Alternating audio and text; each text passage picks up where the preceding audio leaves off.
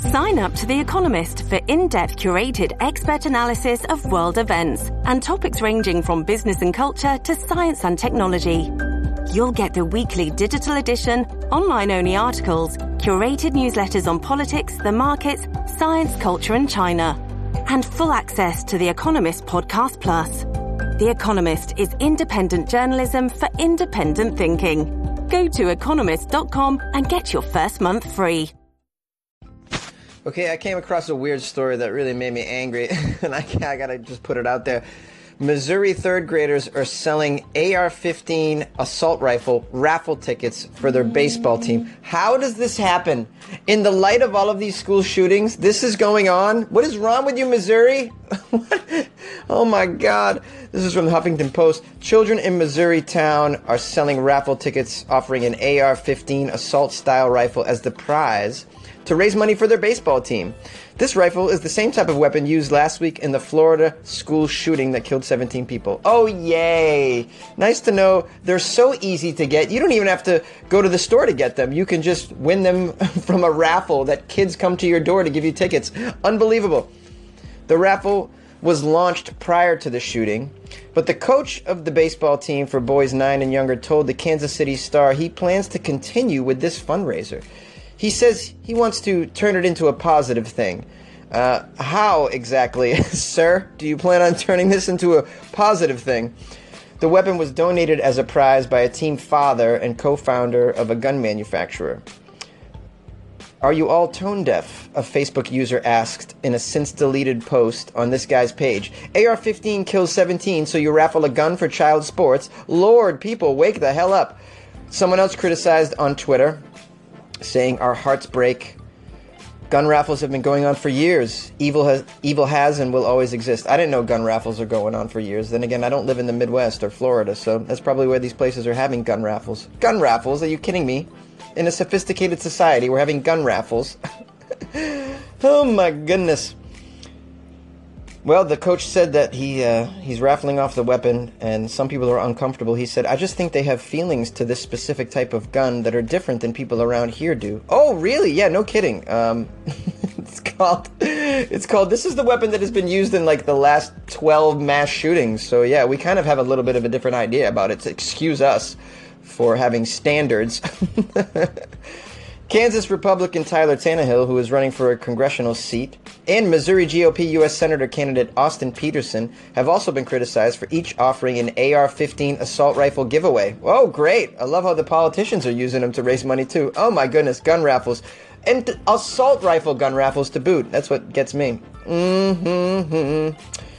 Well, you know, guys, I just want you to know that you can raffle off other things. There's other things that can be raffled. I know it's crazy, but you know you can uh, you can raffle off a, a, a couple of nights at a local bed and breakfast. People love those kinds of things. Um, you can you can raffle off things that you know don't lead to the killing of uh, anything else that has life. you can offer things that bring joy to lives, like you know tickets to an NBA basketball game or you know, um, a box of waffles. Everyone loves waffles. The sexy pancake. oh man. So, anyways, I want to weigh in on this. Well, I actually want you guys to weigh in on this, my listeners. What do you think about uh, raffling off assault rifles? Is this a thing? It might be a thing where you're from. What do you think about a kids' baseball team doing it, though? I think we've crossed the line here. This is a little crazy. But uh, that's just my opinion, guys. That's just my opinion and I'm an idiot on some level. Although you know, there's several women who think so, anyways, uh, that I've dated. But yeah, call me. I want to know from you.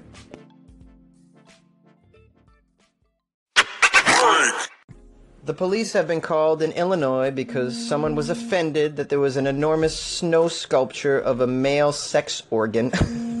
Downers Grove, Illinois the recent winter storm dumped nearly six inches of snow in Illinois, but one man saw that as a source of artistic inspiration. And the police were called to a home after a concerned motorist reported seeing a tall snow sculpture that mimicked the male sex organ, according to the police report. Is this person calling it a male sex organ too? Did they call the police and say, Excuse me, officers, there is a male sex organ? Well, if you call it a male sex organ, then you're easily offended in this world because the only people who call it a male sex organ are 99 year old women. that I saw a male sex organ and I was offended. Well, was it on your property, ma'am? you drove by it and you were offended by that one second you drove by. Oh my goodness, these people need to get a life. Police say the caller described the snow sculpture as enormous. It was an enormous male sex organ, in fact. Yes, yes, they normally are when you make them out of snow. Who's going to make a tiny one? You can't see that from the road. No one can appreciate your artwork if you make them small. Plus, they want the women in the neighborhood to appreciate it, so you got to make them large. The officer who responded to the call arrived at the scene and found the snow sculpture. It was constructed of snow and ice, in case you guys are keeping score, and it was approximately 10 to 15 feet tall, okay? According to the police, the resident agreed to take down the snow sculpture. Police returned the next day and confirmed the sculpture had been destroyed. The penis was destroyed. It was melted. However, they chose to do it. I like to imagine they took a blowtorch to the penis and made a cool video out of it. How sad, how sad. You make it on your own property and then the police make you take it down. It's your property. You should be able to make a penis on your property if you feel like it. It's your damn property. If the cops came to me and said, take that down, I'd say, screw. It's my property. I'll make a penis on my property if I feel like it. You know, you could walk into any major art museum in this country and you'll see penises. You'll see sculptures with penises. Venus de Milo, you know, some of the greatest sculptures ever produced by Western art have penises, okay? So let's be adults here, all right? Now, apparently, the residents that made this put a lot of work into it, and they actually had to use two scaffolds to build this sculpture. These guys put a lot of work into it, in other words, and you're making them take it down? Oh, and no charges were filed, by the way. Well, good. No charges should be filed. These people are just trying to bring joy to the world by making a giant penis in their yard, and you shouldn't make them take it down. And shame on this motorist who was offended. Geez, what do you just drive around all day trying to be offended? Get a life. this is Jonesy Weird AF News. I want to ask you people, you weirdos, is it okay to make a large penis on your property? I say yes.